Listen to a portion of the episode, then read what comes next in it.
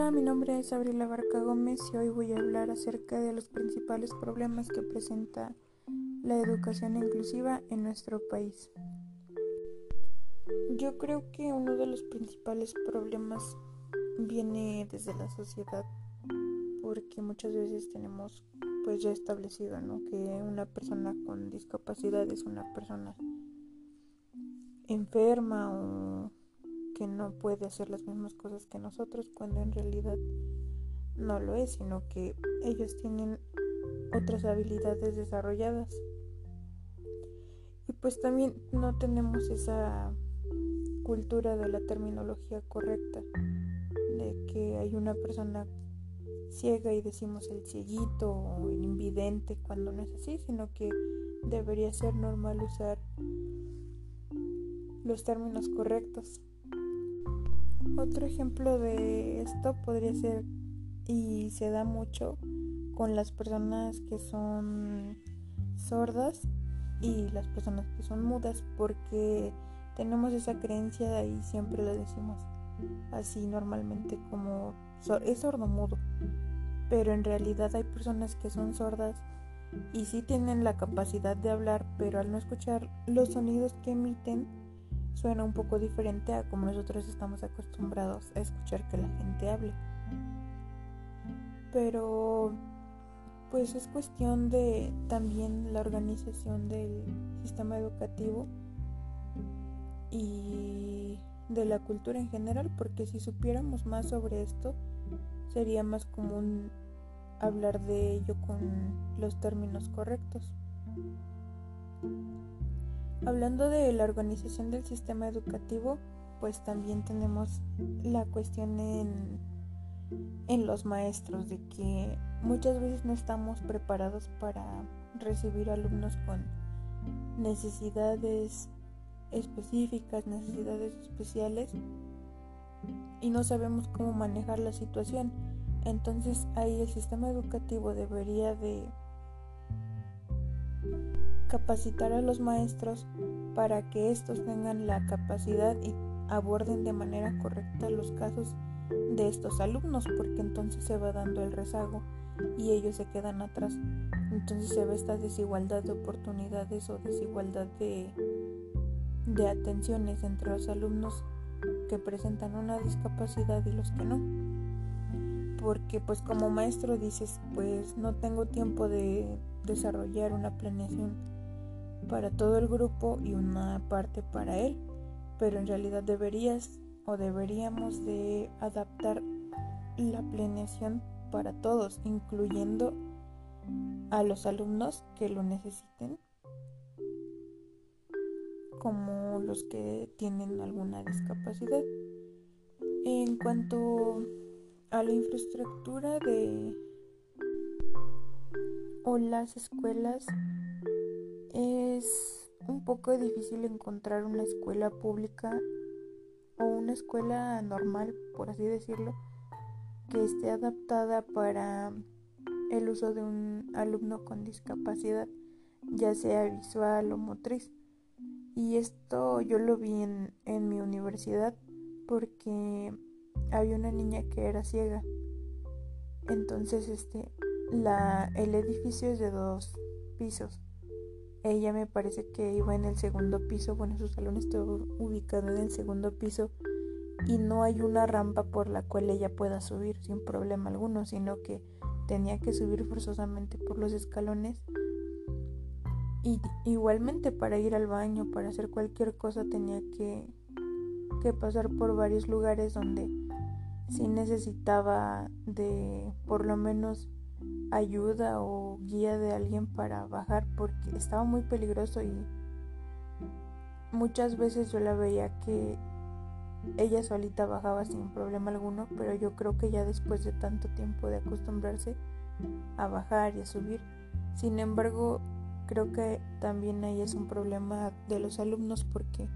ninguno solidarizaba con ella de ayudarla a, a recorrer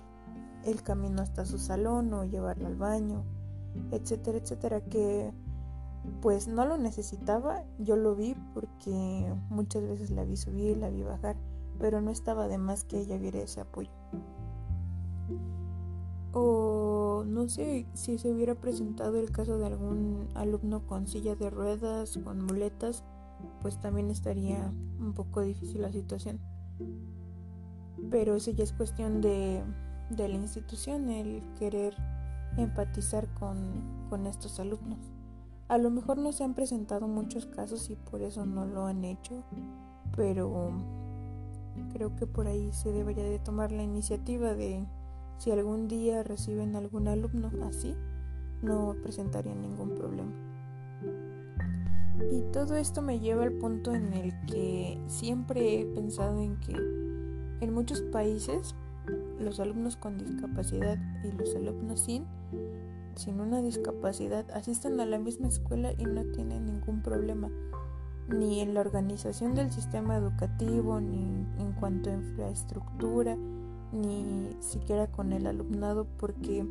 los tratan por igual, y ahí es cuando se ve que la inclusión se ha llevado a cabo. Aquí en México, desafortunadamente, los niños con o alumnos con discapacidad tienen que asistir a una escuela como la conocemos así, una escuela especial, o es un niño especial y tiene que ir a una escuela especial. Y